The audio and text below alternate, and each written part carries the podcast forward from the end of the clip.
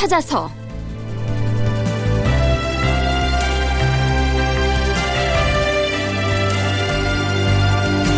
제576편 사가 독서를 부활하다. 극본 이상락, 연출 김태성.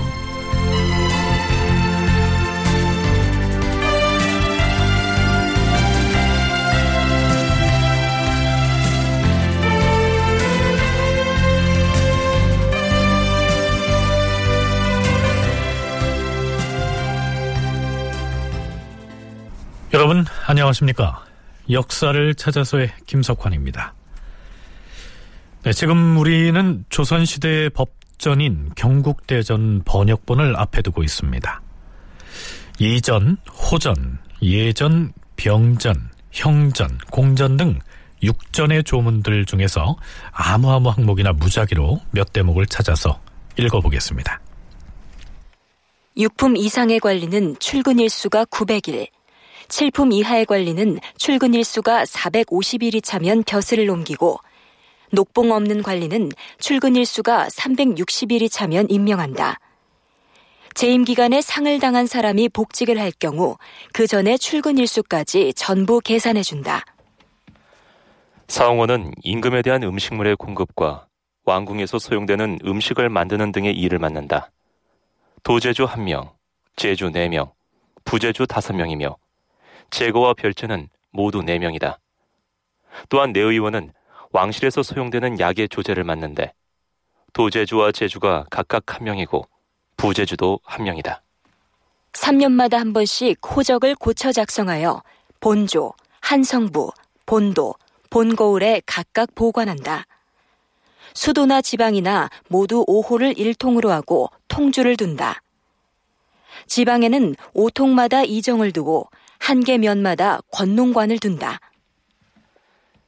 행성을 하는 장사치에게는 통행증을 발급하고 세를 받는다. 육지로 다니는 장사치인 경우에는 매달 종이돈 8장씩을 받고, 배를 타고 장사하는 사람인 경우에는 큰 배이면 100장, 보통 배이면 50장, 작은 배이면 30장씩 받는다. 본처나 첩이나 모두 아들이 없을 경우에는 관청에 신고한 다음에 같은 일가 친척의 아들을 세워 뒤를 잇게 한다. 두 집의 아버지가 함께 합의해서 뒤를 이을 아들을 세우되 아버지가 죽었으면 어머니가 관청에 신고한다. 그러나 윗학렬과 형제학렬이나 손자뻘학렬은 상속자로 삼지 못한다. 제주도에서 공무를 호송해온 사람들이 집으로 돌아갈 때에는 2사람당 짐을 운반할 말 한 마리씩을 내어준다.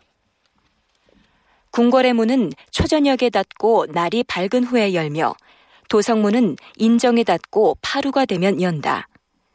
궁성문은 주서가 도총부의 당하관과 함께 열고 닫으며 승지에게서 열쇠를 받았다가 도로 갖다 바친다.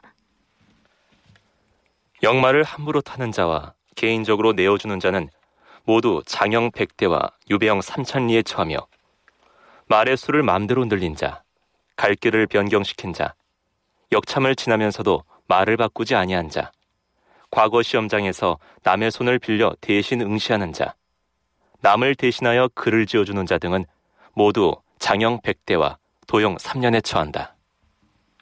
윤리를 문란시켰거나 탐우죄를 범한 관리나 행실이 바르지 못한 관리 집안의 여인, 그리고 3명의 남자에게 다시 시집간 여자 등에 대해서는 대장에 등록하고 이조와 병조, 그리고 사헌부와 사관원에 공문으로 통보한다.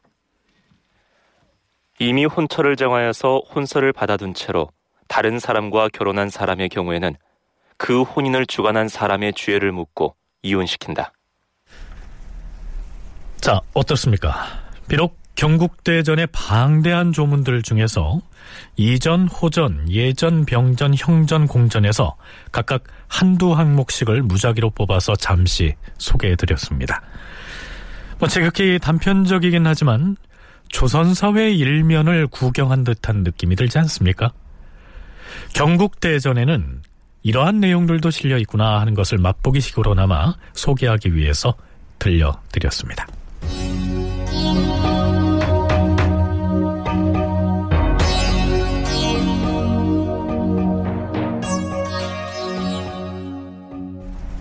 자, 그럼 이제부터 지난 시간에 이어서 성종 때의 경국대전이 완성돼가는 과정을 마저 탐색해보겠습니다. 성종 때에 편찬됐던 경국대전은 그 부르는 이름이 세 가지나 됩니다. 신묘대전, 가보대전, 을사대전이 그것인데요. 지금 우리에게 전해지고 있는 경국대전은 을사대전, 바로 그것입니다. 서울대 규장각 송웅섭 선임연구원의 설명 들어보시죠.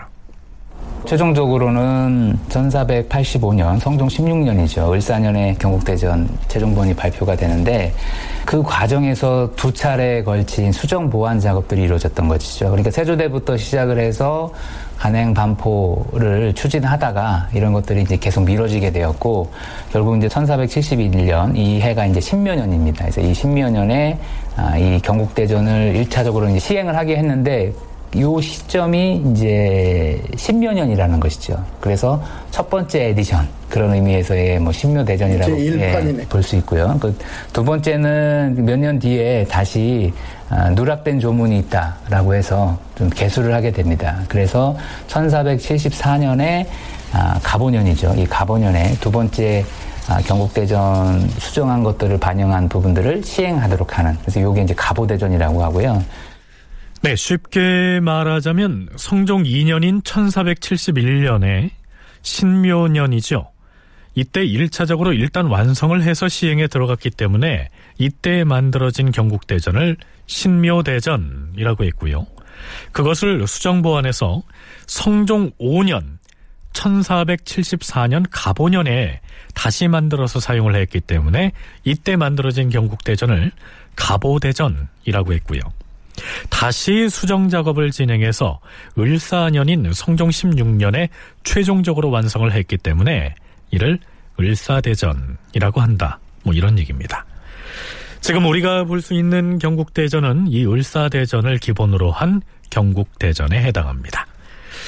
지난 시간에는요, 처음 신묘대전을 만들어서 시행을 하다가 이런저런 내용들을 보완하고 수정했다는 내용까지를 소개해드렸었습니다. 가보년인 성종 5년 1월 2일에 실록 기사를 살펴보시죠. 경국대전을 개찬하여 서울과 지방에 반포하였는데 대전에 기록되지 아니하였던 것을 이름하여 송록이라 하였다. 모두 72조였는데 이 송록도 아울러 반포하였다. 그러니까 이때의 경국대전은 대전 이외에도 대전에 수록하지 못한 내용을 부록 형식으로 따로 만들어서 반포를 했는데 이것을 경국대전 송록이라고 칭했다는 얘기입니다. 아무래도 이 송록에는 항구적인 내용이 아니라 임시적으로 적용할 법규들이 실려있지 않았었을까요? 그런데요, 이 가보대전도 시행 과정에서 여러 문제점과 결함을 드러내게 됩니다. 시행 7년 만인 성종 12년 9월 17일에 열린 경연에서 서거정 등이 이 대전의 문제점을 얘기하지요. 전하, 오늘 경연에서 진강한 자치통감의 내용 중에서 마침 유소라는 사람이 제정한 새로운 법률 얘기가 나왔사온데 이참에 우리의 경국대전에 대한 말씀도 아뢰고자 하옵니다. 대전에 무슨 문제가 있다는 것이요? 예, 전하. 지금의 경국대전에는 해석하기 어려운 조문들이 많아서 관리들이 쉽게 이해하고 따르지 못하는 형편이옵니다. 그럼 어찌했으면 좋겠어? 어려운 조문이나 용어에는 따로 주해를 달아서 사람들로 하여금 쉽게 알 수 있도록 하는 것이 좋겠사옵니다. 어려운 대목이야 주해를 달아서 설명하면 되겠지만 그 외에는 문제가 없다는 것이요. 사실은 관리들이 받들어 지키기에 의무시 되는 바가 없지 않사옵니다. 우리나라 법령이 너무 자주 바뀌어서 실상과 맞지 않은 대목이 많기 때문이옵니다. 전해 듣기로 옛 중국의 고황제께서는 후세에 경계하기를 이 법을 고치는 자는 모반으로 다스리라 라고 하였사온데 이는 법이 한결같아야만 백성들이 따르기 때문이었사옵니다. 근년에 과인이 새롭게 교명을 내린 것도 많은데 그 교명의 내용이 경국대전과 어긋나는 것도 있을 터이니 근거를 살펴서 다시 고쳐 만들지 아니할 수 없을 것이요. 네, 성종 역시 이 시기에 시행하고 있던 가보대전을 다시 고쳐서 써야 하겠다, 이렇게 말하고 있는 것이죠.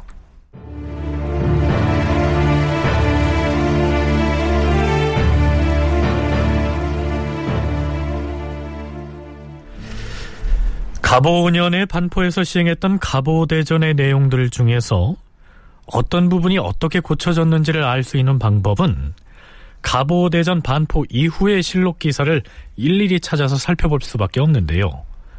북한의 과학백과사전 출판사에서 1991년도에 펴낸 경국대전 연구라는 책을 보면 가보대전의 조문에 문제가 있어서 수정했다는 내용의 성종실록 기사들을 일일이 찾아서 아주 잘 정리해놓고 있습니다. 그 중에서 몇 대목만 소개하겠습니다.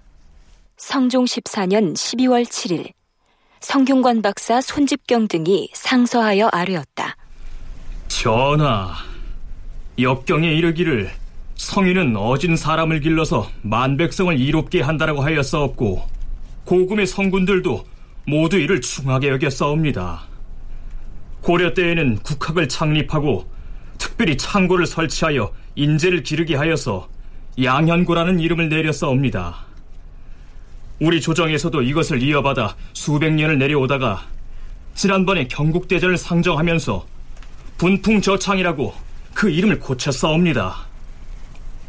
전하께서 어진이를 양성하는 일에 누구보다 열심이신데 양현이라는 두 글자를 풍저라는 두 글자로 바꾸었으니 장차 문을 숭상하고 교화를 일으키며 어진 인재를 기르는 아름다운 뜻이 후세에 없어질까 두렵사옵니다. 신등이 생각하건대 국가에는 털끝 많은 손익이 없는데도 이 아름다운 이름을 폐하였으니 신등은 매우 불만스럽사옵니다. 삼가 원하옵건대 그대로 옛 이름을 회복해서 칭호에 맞도록 하시옵소서. 알겠소. 분풍저창을 양현고로 고치게 하시오. 양현고란 글자 그대로 풀이하자면 현명한 인재를 양성하기 위한 창고라는 뜻인데요. 국학인 성균관의 운영 유지 비용을 충당하기 위해서 수익 사업을 하던 기관을 일컫습니다. 자, 이 경우에는 새로 경국대전을 펴내면서 바꿨던 기관의 명칭을 다시 바로잡은 경우지요. 자, 성종 7년 11월의 기사를 보죠. 이조에서 아래옵니다. 선대 임금이 제위를 할 때에는 나이가 80세 이상이 된 노인에겐 특별히 벼슬을 제수하였사온데 이는 노인을 노인답게 대우하여 그 은혜를 높이자는 것이었사옵니다. 하운데 지금의 경국대전에는 이 내용이 실려있지 않사옵니다. 청하옵건대 예전처럼 양인과 천인을 구분하지 않고 벼슬을 주시되 원래 벼슬이 있는 자는 그 품계를 한 등급을 더하도록 하시옵소서. 유사에 명하여 경국대전에 그 내용을 올리도록 하시오. 자, 이건 누락된 노인복지에 대한 조항을 보충한 셈이 되겠죠. 가보대전의 조문들 중에서 수정한 부분 중에 좀 색다른 내용 한 가지를 더 살펴보죠. 성종 9년 8월 예조에서 사역원의 천문에 의거하여 아뢰었다. 주상전하, 경국대전을 보면 북쪽 변경지방인 창성, 이산, 만포에 여진학이 각각 5군데이기 때문에 그 통사는 군관을 겸임하여 가르치게 하였사옵고 위원, 벽동, 의주 등과 같은 고을에는 근래에 비로소 통사를 보냈사옵니다.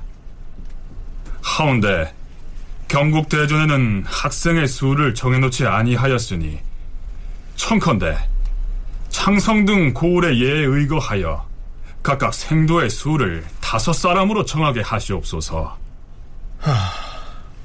5사람이면 적당할 것 같으니 그리 정하여서 경국대전에 올리시오. 네, 여기에 나오는 사역원은 요즘식으로 말하면 외국어의 번역과 통역에 관한 일을 담당하는 관청이고요. 여진학이란 여진족의 언어를 가르치는 교육기관을 일컫습니다. 여진족과 소통하기 위해선 그들과 접촉이 잦은 압록강변의 평안도와 두만강변의 또 영안도 변경지역에 여진족 언어를 가르치는 학습소가 필요했는데요. 여진족의 말을 통역해줄 인재를 길러내는 곳, 그곳이 바로 여진학입니다. 네, 이처럼 경국대전에는 구체적으로 학생의 수를 규정해 두고 있지 않았다가 이때 각각 5명으로 정해서 대전에 올린 것입니다. 이외에도 가보대전의 내용 중에서 수정하거나 보충한 내용이 많습니다만 여기에서는 이만 생략하기로 하죠. 성종은 아예 경국대전의 수정보완 작업을 담당할 감교청이라고 하는 관청을 별도로 만들어서 편찬 준비 작업을 진행하게 합니다. 성종은 수시로 감교청에 들러서 대전 편찬 작업을 독려하죠. 그리고 드디어 성종 15년 12월 21일 주상전하 납시오.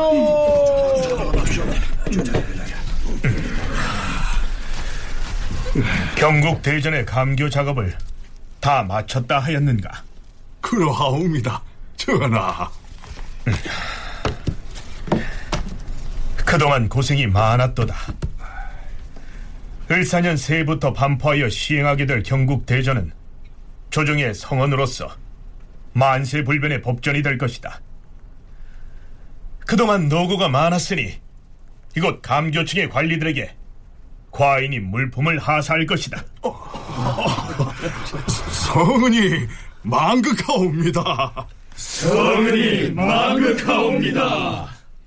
경국대전 감교청에서 일을 끝마쳤음을 아뢰니 당상관 홍응 등에게 비단 한 필씩을, 그리고 낭청 등의 관원들에게는 녹피, 즉 사슴가죽 한 장씩을 하사하였다. 이때가 성종 15년, 음력으로 섣달 21날이었고요. 열흘 뒤인 1485년 을사년 정월 초하룻날부터 뒷날 을사대전이라고 불리는 새로운 경국대전이 반포돼 시행됐던 것입니다. 그런데요, 이 을사대전 이전에 만들어졌던 신묘대전 그리고 가보대전은 지금 전하지 않기 때문에 그 내용이 최종본인 을사대전과 어떤 차이가 있는지, 그리고 앞서 세조 때에 만들어졌던 내용과는 또 어떻게 다른지를 상세히 알 수는 없습니다. 그 을사대전은 1485년에 그 이후에 다시 한번 논의들을 거쳐서 최종적으로 이제는 영세불변에 이제 바뀔 수 없는 조정지 성원으로 반포하자라고 해서 간행된 것이 이제 을사본, 을사대전이라고 얘기할 수 있습니다. 신묘대전과 가보대전은 인쇄를 했는지를 모르겠어요. 그러니까 을사대전은 확실히 인쇄를 하는데, 그러니까 시행하도록 하라라고 해서 일단은 시행하는 걸 보고 이게 문제가 없는지를 확인하는 과정들을 이렇게 거친 것 같긴 하거든요. 그래서 이제 일단은 간행이라고 하는 것은 그런 의미가 있으니까, 그래서 보통 신묘 가보대전이 없다라고 얘기하는 게 사실은 인쇄 자체를 안 했기 때문에 그럴 가능성인데. 네, 다만 정변을 일으켜서 집권을 했고 재위 기간에도 무단 통치를 일삼았던 세조와 호학군주로서 언론을 활성화시켰던 성종은 여러모로 달랐기 때문에 세조 때 만들었던 경국대전과 또 성종 때 완성을 본 경국대전은 어느 정도 차이가 있었겠죠. 세조대에 시행 준비되고 있었던 경국대전 편찬 사업에 있어서는 아무래도 세조의 입김들이 많이 반영이 되기 때문에 왕권과 관련된 부분에 있어서 다소 이렇게 왕의 권위를 많이 드러낼 수 있는 그런 부분들이 많이 있었다라고 한다면, 성종대 간행되는 과정에서는 좀 과도하게 전제적으로 권력을 남용할 수 있는 요소들이 있는 부분들에 대해서 좀 제한이 두어지고 그런 부분들을 시정하는 모습들이 이제 보여졌습니다.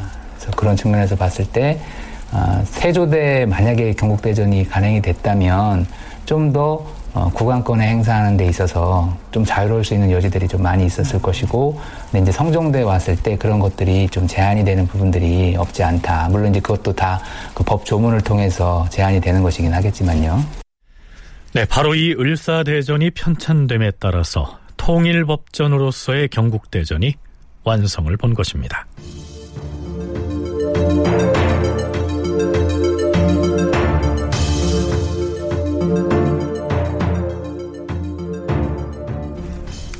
성종 16년에 반포된 이 경국대전은 법전으로서의 권위면에서도 이전의 법전들과는 달랐습니다. 전하! 수성하는 임금은 마땅히 성언을 준수해야 하오며 분분하게 변경하는 것은 불가하옵니다. 그의 나이가 이른이 못되었는데도 불구하고 임금이 특명을 내려서 천직을 시킨 것은 대전을 무시하는 처사이옵니다. 정녕 경국대전을 무너뜨리겠사옵니까? 무슨 소리를 하는 것인가? 그대는 지금 경국대전의 해당 조항을 상고를 하고 나서 과인에게 추청을 하는 것인가? 과인은 대전에 따라 그리한 것이니라. 네, 성종 시기 이후의 실록을 보면 임금과 신료 사이에 이와 비슷한 내용의 기사들이 자주 등장합니다.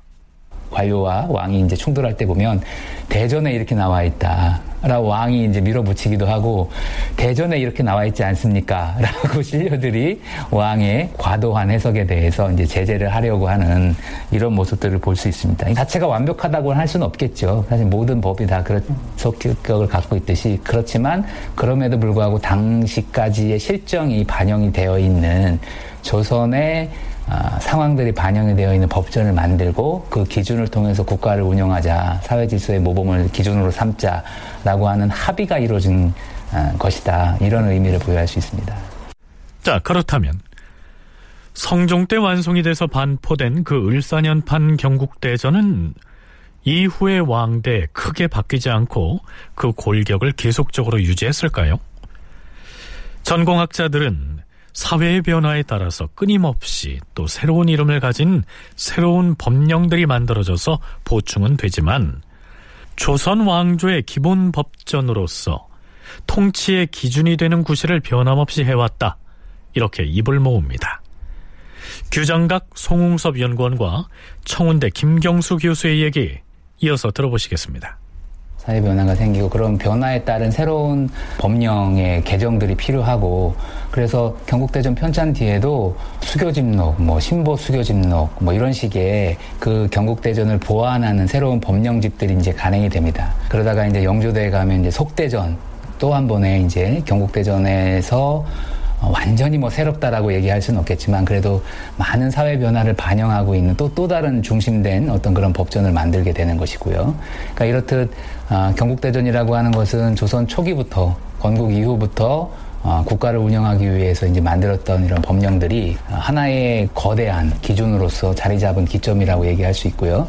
그래서 이것이 조금씩 사회 변화를 가미한 법령들이 이제 만들어지다가 보충되다가 이제 영조대 이제 속대전으로, 정조대 대전 동편 같은 걸로 이런 식으로 재간행, 또 다른 경국대전의 의미를 가지고 있는 법전류들이 나온다. 태조 때 정도전의 조선 경국전 이후에 다양한 통치 모델들이 성종 연간에 와서 경국대전으로 합치가 됩니다. 글자 그대로 나라를 경영하는 크게 모범이 되는 법전이 되겠다라고 하는 뜻인데, 이게 성종 연간에 한번 매듭이 지어지고 조선의 통치 이데올로기로 정립이 되는데, 그 이후에 새로운 사회적 문제도 있을 것이고 다양한 먼저 법률의 다양성도 나타날 것이고 하다 보니까 수정 보완 증보가 되겠지요. 그러니까 그럼에도 불구하고 조선 왕조의 하여튼 메인스트림이라고 할 수 있는 그 흐름의 경국대전은 기본적인 법전으로 작용이 되면서 계속 수정 보완이 되었던 것은 나타나고, 저 뒤로 가면은 대원군 때의 대전 회통이 편찬할 때까지도 그 모델로서의 모습이 계속 간다고 보여집니다. 네, 이건 한참 뒷얘기인데요. 조선 왕조의 끝자락에 해당하는 고종 14년, 이 서기론 1877년 4월의 고종실록을 보면 신료들이 서자, 서을에 대한 차별 철폐를 거론하는 가운데 이 성종 시기의 경국대전을 거론합니다. 전하, 우리 태조대왕이 처음 나라의 법을 정하여 만대의 규정으로 만들었을 때에는 벼슬길을 막는 법이 한 조목도 있지 않았사옵니다. 그러다가 비로소 태종대왕 13년에 서선이라는 사람의 요청으로 인하여 서를 현직에 등용하지 말도록 하였으나, 이후 예종 임금까지 8분의 임금을 지날 때까지는 실제 시행되지는 않았사옵니다. 그런데 성종대왕 16년 을사년에 경국대전을 반포하면서 강희맹이 자자손손이라는 말을 주석에 첨가한 것이 그대로 영원히 금고의 폐단으로 되어 싸웁니다. 나라를 세운 지 94년이 지난 뒤에 간사한 자의 참남한 계책으로 인해 서울차별의 법조문이 만들어진 이후 393년 동안이나 바뀌지 않는 법전이 되었던 것이옵니다. 하늘이 내려준 것은 본래 적자와 설의 차이가 없이 모두가 주상전하의 적자인 것이옵니다. 그렇사옵니다, 주상전하.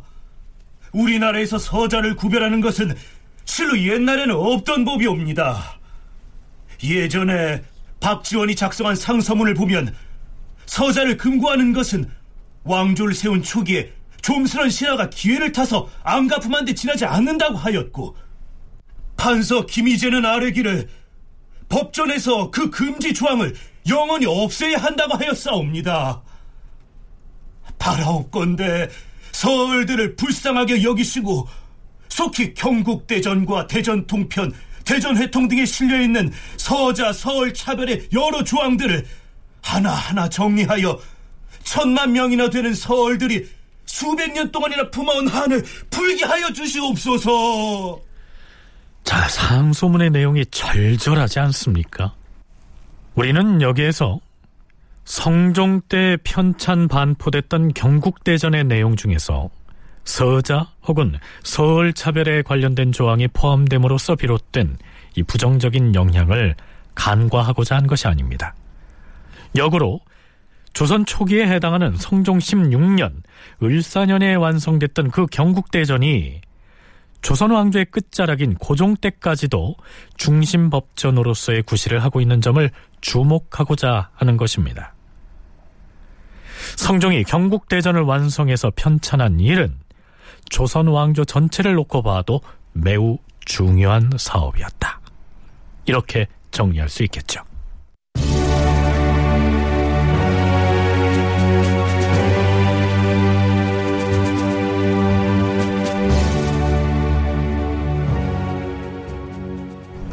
네, 지금까지는 경국대전의 편찬 과정을 살펴봤는데요. 성종 때 이루어졌던 나머지 편찬 사업도 아주 간략하게 짚고 넘어가기로 하겠습니다. 동국통감은 성종 16년에 서거정 등이 왕명을 받고서 고대로부터 고려 말까지의 역사를 편찬한 사서이다.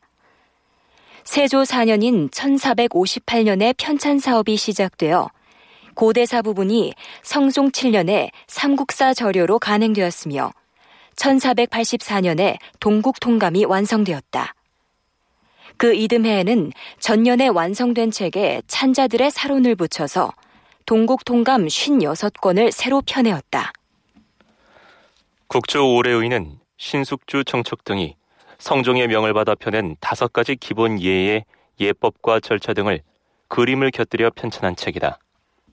이 책은 국가의 기본 예식인 오례, 즉 길예, 가례, 빈예, 군예, 흉예에 대해 규정한 예전이다. 처음에 세종이 허조 등에게 오례에 관한 것을 저작하도록 명했는데, 허조 등은 고금의 예서와 홍무 예제를 참작하고 두시 통전을 모방하여 편찬에 착수했으나 이를 완성하지 못하였다.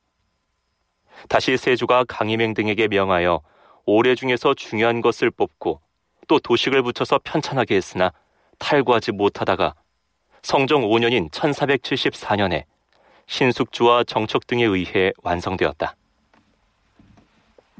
악학궤범은 조선시대의 의궤와 악보를 정리하여 편찬한 악서이다. 성종 24년인 1493년에 예조판서 성현, 장학원 제조 유자광, 장학원 주부 신말평, 전학 박곤과 김복근 등이 왕명을 받아서 당시 장학원에 있던 오래되었거나 틀린 의궤와 악보들을 교정하고 손질하여 새로운 악규책으로 편찬하게 되었다. 동문선은 1478년에 성종의 명으로 서거정 등이 중심이 되어 편찬한 우리나라 역대 시문선집이다. 당시 대자학이던 서거정이 중심이 되어 노사신, 강희맹, 양성지 등을 포함한 찬집관 23명이 작업에 참여하였다. 동문서는 이 책 이외에 또 신용계 등에 의하여 편찬된 것과 송상기 등에 의하여 편찬된 것 등 3가지가 있는데, 서거정의 것을 정편 동문선, 신용계의 것을 속 동문선, 송상기의 것을 신찬 동문선이라고 구별하여 부르기도 한다. 신라의 김인문, 설총, 최치원을 비롯 편찬 당시의 인물까지 약 500인에 달하는 작가의 작품 4,302편을 수록하였다. 네, 이외에도 성종은 여러 문학 관련 서적을 인쇄해서 문신들에게 나눠줬을 뿐만 아니라 특히 개인이 남긴 글을 국가에서 비용을 대서 문집으로 간행하기도 했는데요. 이런 경우는 어느 왕대에서도 찾아볼 수 없는 사례입니다. 성종 15년 7월 5일치의 실록 기사를 보면 성종이 승정원에 이러한 지시를 내린 것으로 나옵니다. 과인이 이미 세상을 떠난 신숙주와 최항의 유고를 보고 장차 이것을 문집으로 간행해야겠다고 생각하였다. 서거정의 글들도 그가 죽은 뒤에 또한 간행해야 할 것이다. 이뿐만 아니라 문장에 능한 모든 사람들의 초고는 잃어버리지 말고 잘 모아서 책을 만들어 후세 사람들에게 읽게 할 것이다. 성종 때 이렇듯 다방면의 편찬 사업이 활발히 전개될 수 있었던 것은 이전에도 언급했듯이 그의 호학적인 성품과 학문적인 열정 이외에도 정인지, 신숙주, 최항 등을 비롯한 세종 때에서부터 이어져 내려온 학문적인 식견과 아주 경륜이 풍부한 인재들이 함께했기에 가능했던 것입니다.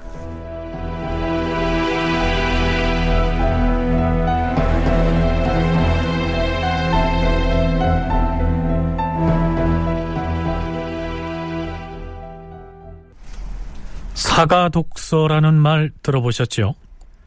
세종 시기에 젊은 인재들에게 특별 휴가를 줘서 독서를 할 수 있도록 특전을 베푼 제도였습니다. 관련 기사를 살펴보죠.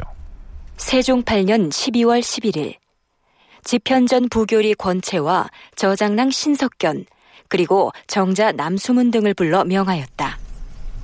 내가 너희들에게 집현전 관리를 제수하는 것은 나이가 젊고 장래가 있으므로 부지런히 글을 읽게 하여서 실제 효과를 거두고자 함이었다. 그런데 각각 직무 때문에 아침 저녁으로 독서에 전심할 겨를이 없으니 이를 매우 안타깝게 여기는 바이다. 하여 지금부터는 아예 집현전으로 출근을 하지 말고 집에서 전심을 기울여서 글을 읽어 성과를 나타냄으로써 나의 뜻에 부응하라.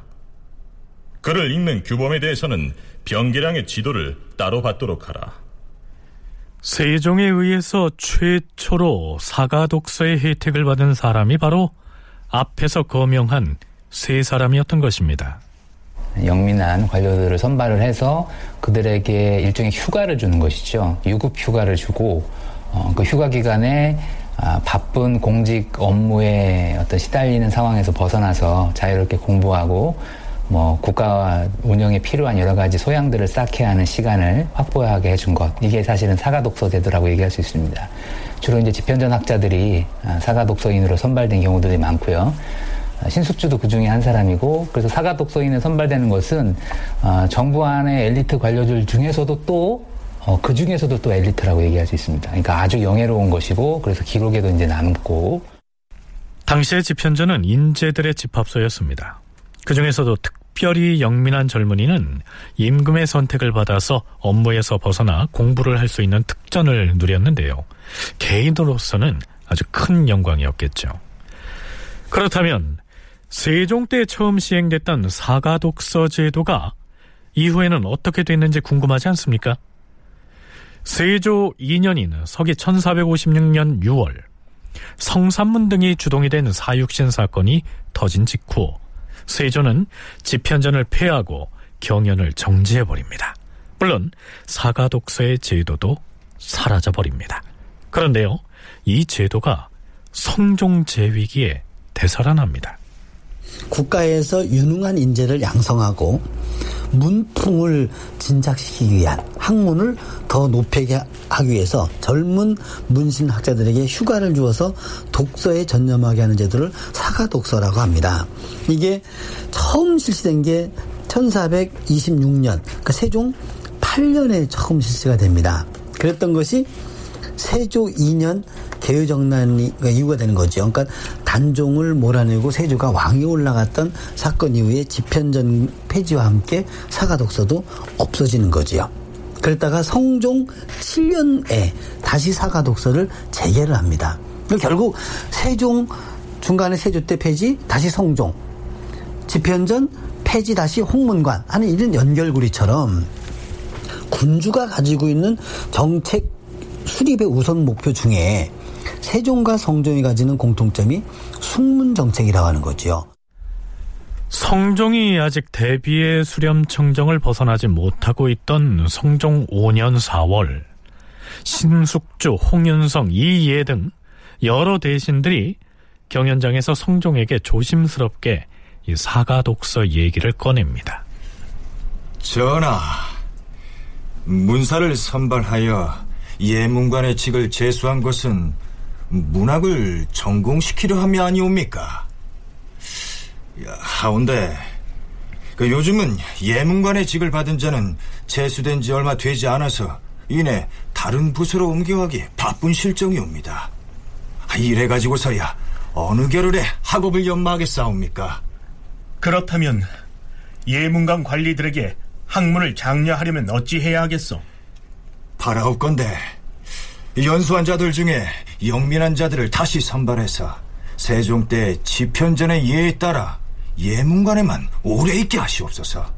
아예 다른 관직은 제수하지 못하게 하고 차례로 승진을 시키는 한편 때론 사가독서의 특전을 베푸시어서 여유롭게 학문을 연마하게 하신다면 박학능문한 학자가 배출될 것이옵니다. 사가독서는 세종대왕이 집현전의 젊은 인재들에게 베푼 적이 있지요. 그렇사옵니다, 전하. 사실 요즘의 풍토는 누구나 과거에 급제한 이후로는 모두가 승진만 생각하고 독서하기를 좋아하지 않사옵니다. 그러니 뜻이 있는 선비가 아니라면 누가 학문에 전심전력을 하겠사옵니까? 그러니 사가독서를 하게 하시는 것이 좋을 것이옵니다. 신이 일찍이 대왕 대비 마맞게 세종 때의 고사에 따라서 예문관원으로 하여금 산에 있는 사찰에 나아가 독서를 하게 하자고 청하였사온데 대비께서는 예문관의 관원들에게 옛적의 집현전 학사들에게 하듯이 사가 독서를 하게 하는 것은 참으로 좋은 생각입니다.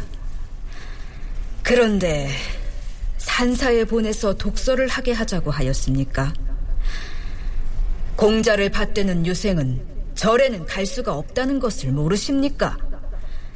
그건 아니 됩니다. 이렇게 말씀하시면서 허락하지 않으셨습니다만 사실 세종대왕 때 신숙주 같은 이도 집현전 관원으로서 산사에서 독서를 한 자이옵니다. 대체로 문장은 반드시 조용한 곳에서 전업을 해야만 성과를 거두는 것이옵니다. 그런데 현재 예문관원을 중에는 적합하지 못한 자도 있사오니 다시 정밀하게 선발하여서 예문관의 벼슬을 제수하고 차례로 승진을 시켜서 학업에 전력하도록 하시옵소서.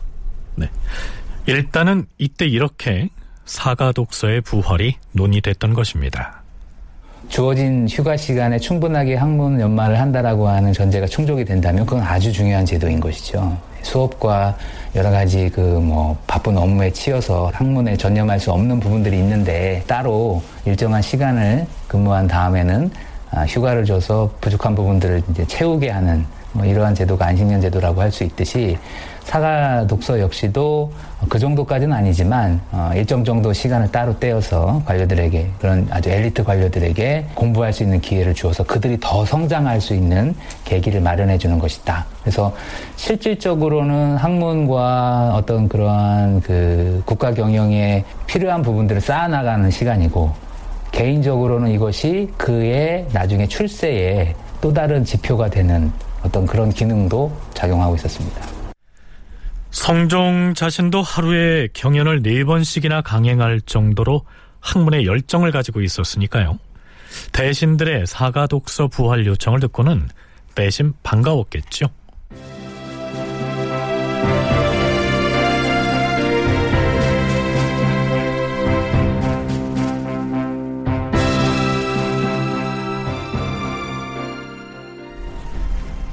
(목소리) 2년 뒤인 성종 7년 6월 4일, 이젠 성종이 이미 만 20세가 돼서 친정체제에 들어가 있는 상황입니다.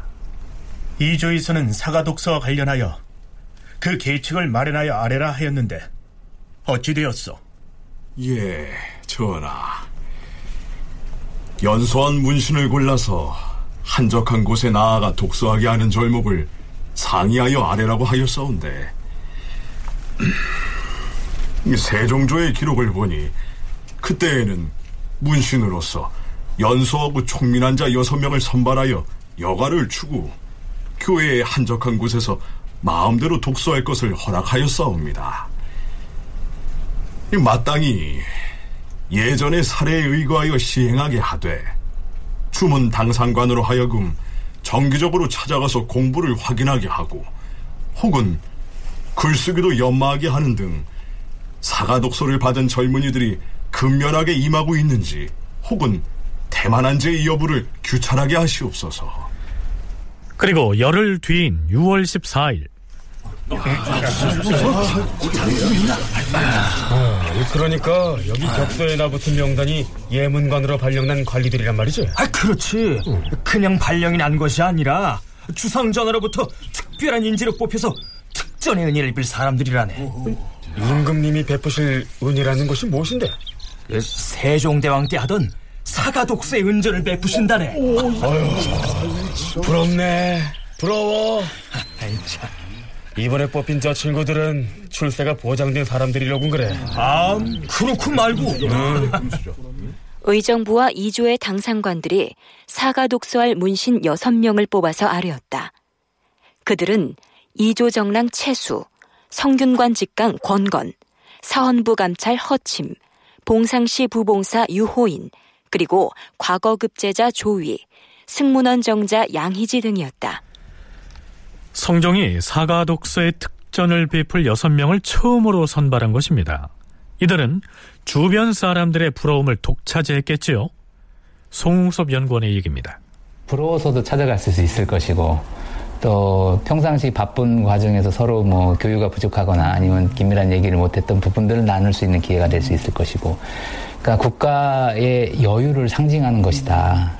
그리고 어떻게 보면은 있는 재원을 그대로 다 이렇게 소모시키는 것이 아니라 장기적으로 인재를 양성한다라고 하는 어떤 그런 안목이 배어 있는 것이죠. 다만 이런 것들을 뭐 공식적으로 지속적으로 정기적으로 시행하지는 못하고, 성종대 같은 경우에는 비교적 다른 시대에 비해서 많이 이런 사가독서인들을 선발하고 그런 독서의 기회를 주긴 했습니다만, 그래도 이제 국가 상황이라든가 이런 그 환경에 치여서 자주자주 시행되지 못했던 뭐 그런 측면들도 있습니다.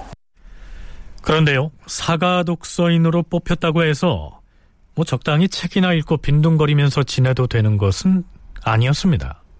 성종 7년 6월 27일, 사가독서하는 문신들에게 권장할 사목을 내렸다.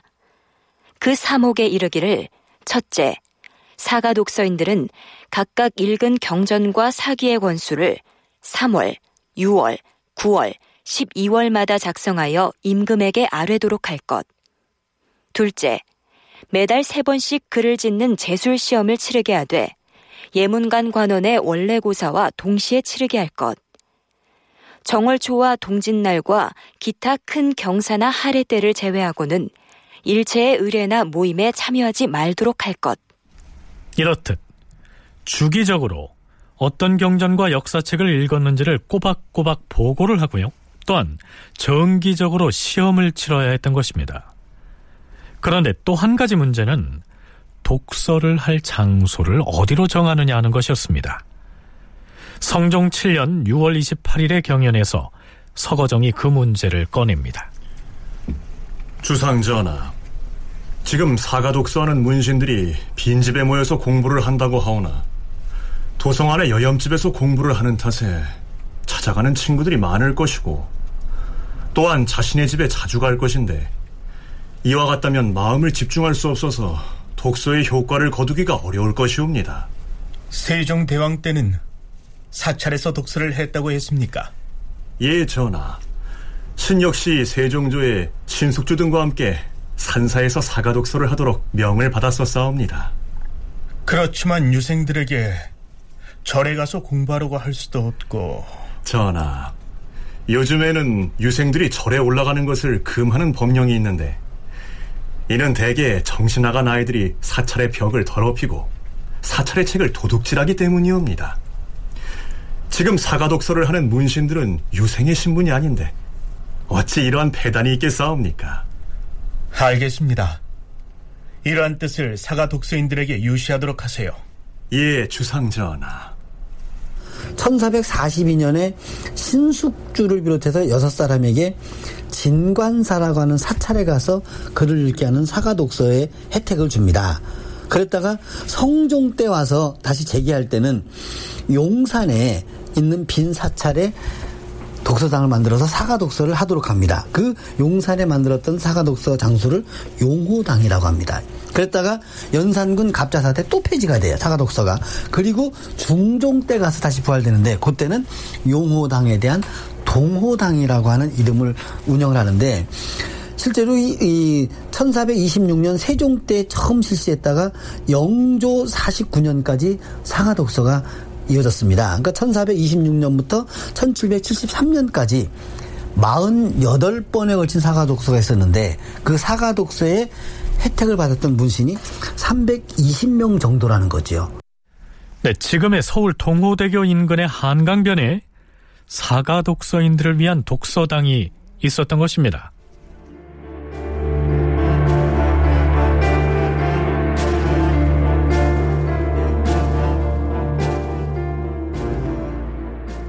그런데 성종이 세종 때 사가독서를 부활해서 시행했다곤 하지만 가령 인원수라든가 사가독서인의 선발 시기라든가 이런 것들이 경국대전 등에 엄격히 규정된 것이 아니고 국왕의 경연 자리에서 그때그때 필요에 따라서 부정기적으로 선발했기 때문에 제도로서 정착하지는 못했던 것으로 보입니다.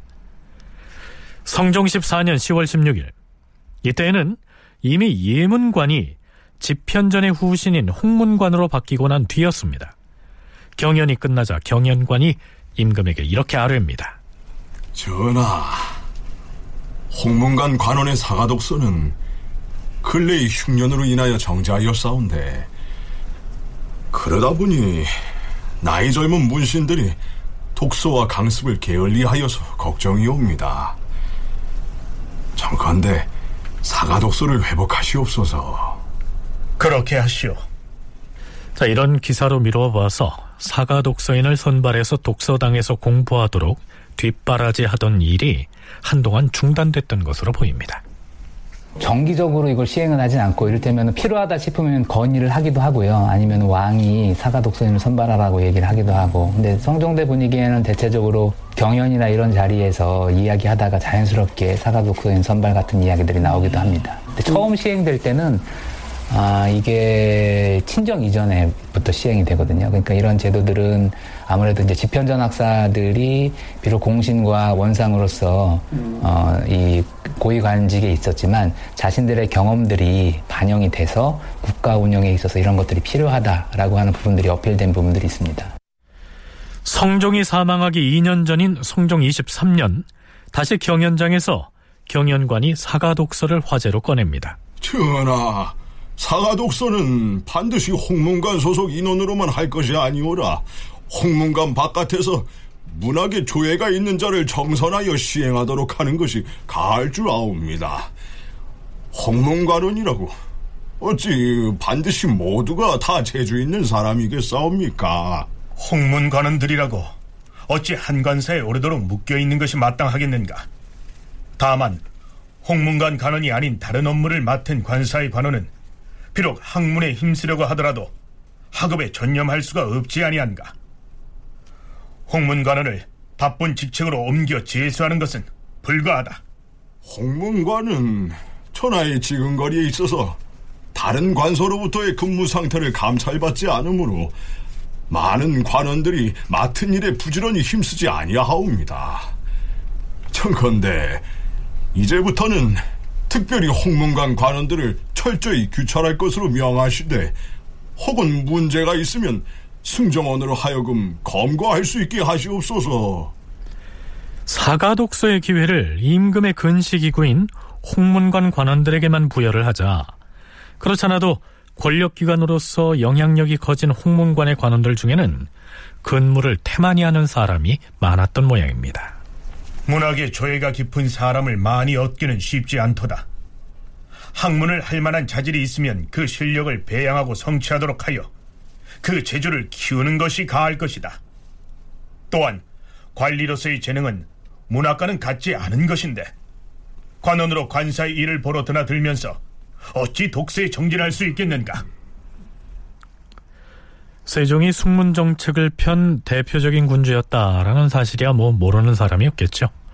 못지않게 성종 역시 문을 중시하고 학문에 대단한 열정을 보였던 군주였기 때문에 젊은 문신학자들을 발굴하고 또 그들의 학문을 지원하는 데 힘을 쏟았던 것만은 틀림없어 보입니다. 세종 때의 집현전을 홍문관으로 부활시킨 군주가 바로 성종이었죠. 따라서 세종 때 시행됐다가 세조에 의해서 명맥이 끊겼던 사가독서를 호학군주라는 별칭으로 통하는 성종이 다시 부활한 것은 아주 자연스러운 일이었습니다. 어떻게 하면은 자신의 숙문정책을 추진해 나가는 데 있어가지고 문신학자들 중에 정말 그 젊은 사람들한테 좀 더 기회를 주어서 그것을 동력을 좀 더 가속화시킬 수 있는 방법이 뭘까라고 하는 것이 사가독서라는 제도를 통해서 활용했던 것으로 보여지고, 세종과 성종이 이런 사가독서를 적극적으로 활용했던 것은 결국 그 시기에 벌어졌던 상당히 많은 편찬 사업의 그 업적과도 맞물리는 것으로 생각이 됩니다. 그렇다면 이렇듯 성종에 의해서 부활된 사가독서가 성종 이후에는 어떻게 됐는지 잠깐 살펴보기로 하죠. 1504년 갑자사화 이후 연산군은 독서당과 사가독서 제도를 폐지하였는데, 중종이 반정을 통하여 왕위에 오른 뒤 1506년 11월에 다시 부활시키고 사가독서에 관한 절목을 마련할 것을 지시하였다. 그리고 1517년에는 두모포에 동호독서당을 설치하여 사가독서에 열중할 수 있도록 하였다.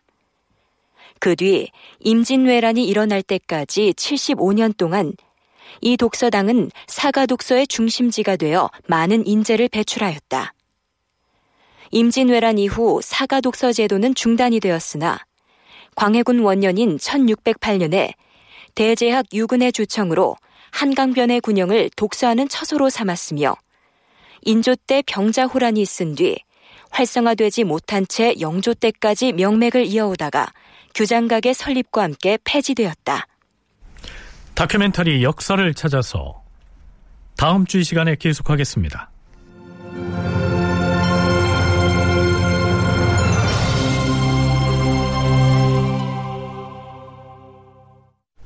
출연 사성웅, 송대선, 서승휘, 장병관, 이승준, 임호기, 공준호, 김경진, 이정민, 이규창, 허성재.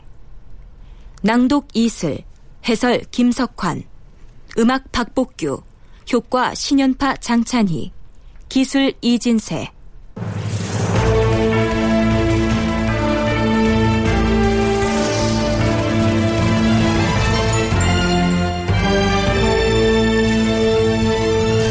다큐멘터리 역사를 찾아서 제576편 사가독서를 부활하다, 이상락 극본 김태성 연출로 보내드렸습니다.